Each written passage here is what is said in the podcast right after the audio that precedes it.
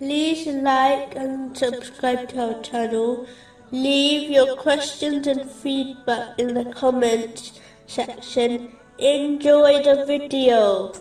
Moving on to chapter 46, verse 13.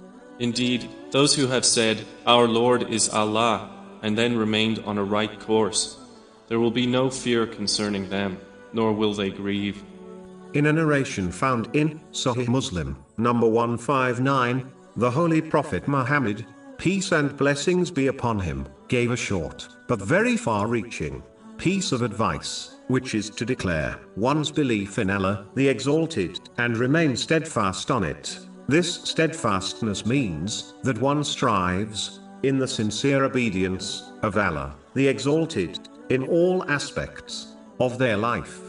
It means to fulfill all the commands of Allah, the Exalted, those that relate to Allah, the Exalted, such as the obligatory fasts, and those which relate to people, such as treating others kindly. It includes to refrain from all prohibitions, namely, sins, those which are between Allah, the Exalted, and a person, and those between people, and to remain patient when facing difficulties, knowing Allah, the Exalted, chooses the best for His servants. Finally, if any deficiency in these duties occur, one must make sincere repentance to Allah, the Exalted, and to people, if it involves their rights. Steadfastness can include refraining from both types of polytheism. The major type is when one worships something other than Allah, the Exalted. The minor type is when one shows off their deeds, which has been indicated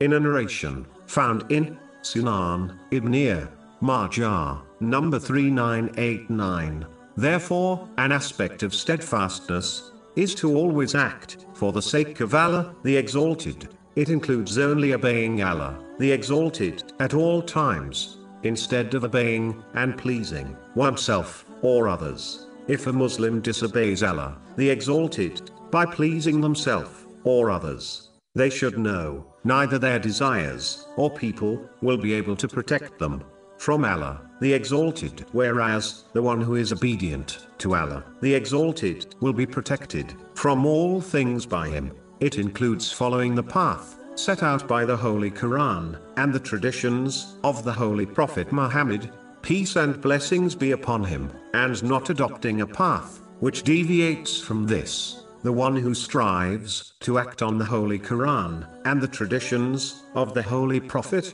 peace and blessings be upon him, will not need anything else, as this is enough to keep them steadfast on the straight path which leads to paradise.